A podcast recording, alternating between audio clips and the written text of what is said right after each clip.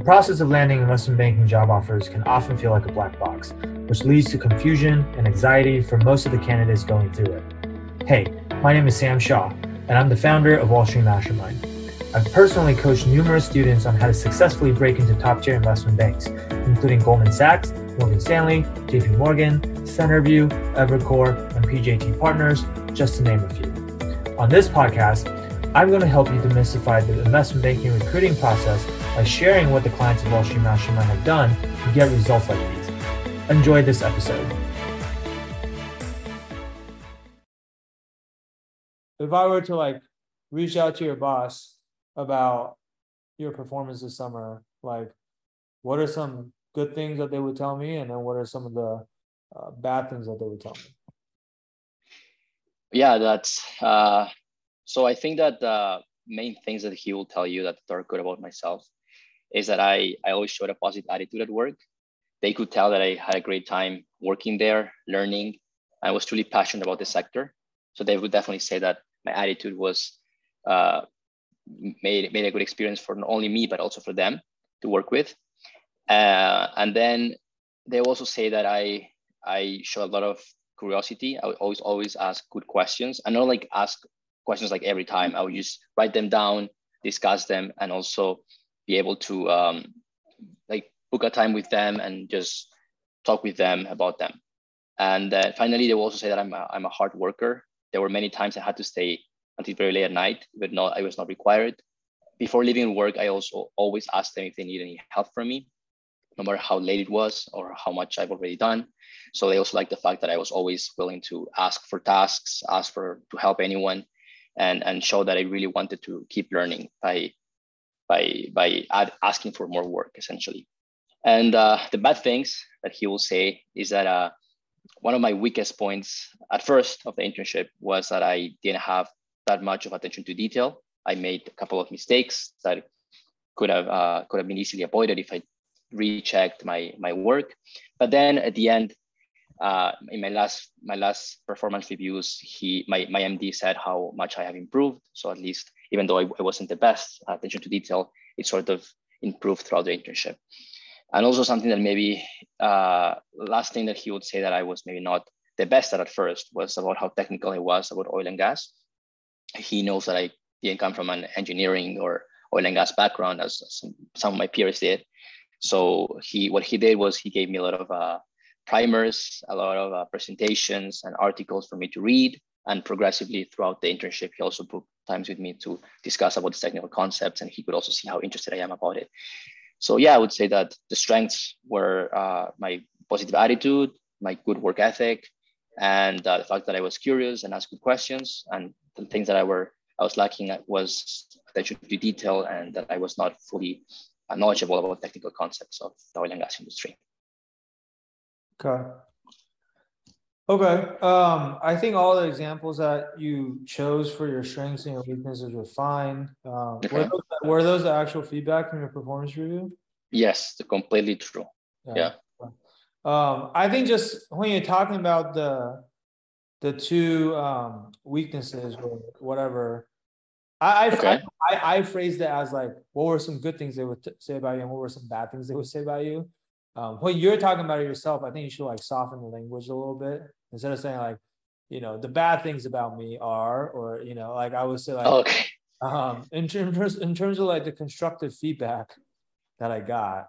Oh, I see. I see. You know, I see. Um, the areas of improvement were. Mm-hmm you know, A and right. Um, and then I think, yeah, like make sure for each of the weaknesses, and I think you did do this. Um, talk about like what was the weakness initially, and then, like most importantly, like what did you do to get better at it and focus on it. Mm-hmm. Um, and then like what was the result? And usually the result is just that by the end, when you got the performance review in the end, you know, they said that you had improved a lot or whatever, right? Where you gotten a lot of yeah, better at technicals. I think that middle part though, like, so then what did you actually do to get better at it? Um, I guess for the technical stuff, you talked about like reading primers and this and that, but yes, yes, yes. For the attention and detail stuff, I don't think you really talked about what you did to get better. You're right. You're right. You're right. You You're right. went I did. to. You just went straight. I to- got better. I got. I got better. yeah, yeah. So I would probably true. add like one or two sentences on like, you know, ever since I got that feedback, um, you know, I went back and made sure to always do X, Y, and Z, right? Uh, Yeah. And then like this was the result of that. Does that make sense? Yeah, yeah, you're, you're right. Okay. I mean, the, the, the thing is that attention to detail for me was sort of like, for example, at first I was given this this um, to make this working paper, okay? So and I had to then put it in that in a document, but I wasn't even though I was doing the tables and stuff, I wasn't putting that much effort into formatting. So like some numbers would have like extra decimals, you know, some you know, it's like th- those type of things that I didn't know that I, that were that important until they pointed pointed them out to me. So I think that's why it's tough to say how like I, I don't have like any method that I did to improve that. I just start learning of what my MD wanted, sort of like as as as he was like giving me feedback, I was okay, so he likes this to be like this, he likes this to be perfectly, you know, the formatting to be nice, or this to be like this color, or this like this logos to be like this place. So like that's when I realized, you know, okay, like so that like I don't know how to how to explain that to see like that it was not as natural as as it was, if you know what I mean. Yeah, I mean, I I put some effort into it. yeah, Just, just, just learned. I think um I mean you can come up with some things, right? Like for example, uh making sure you always uh making sure you always Read the feedback, maybe. well like making sure like every time I got the initial instructions from the MD, always ask any clarifying questions that I had Okay. front to make sure that I 100% understood exactly what he wanted. Right. That's, yeah. Okay. Yeah. Second thing, second thing I did is, you know, after finishing my work, you know, always make sure that um Recheck. always make sure that uh you know I check my work and not only just check my work, but I would print out a draft of my presentation and Mm, that's Pick- good. and tick and tie every single number um, across all the different slides because a lot of times the mistakes in banking is like you show EBITDA as X on slide one and then on like the next page the EBITDA is like a different number when it should match, right? Like Yes. Yes. That happened to me too. Yeah. yeah, that's a common that's a common mistake. So like how do you fix Yeah. that? You need to like print it out and actually like flip to the pages with pen and paper as opposed to just like checking your work on screen, right? Yeah. Uh, that's good.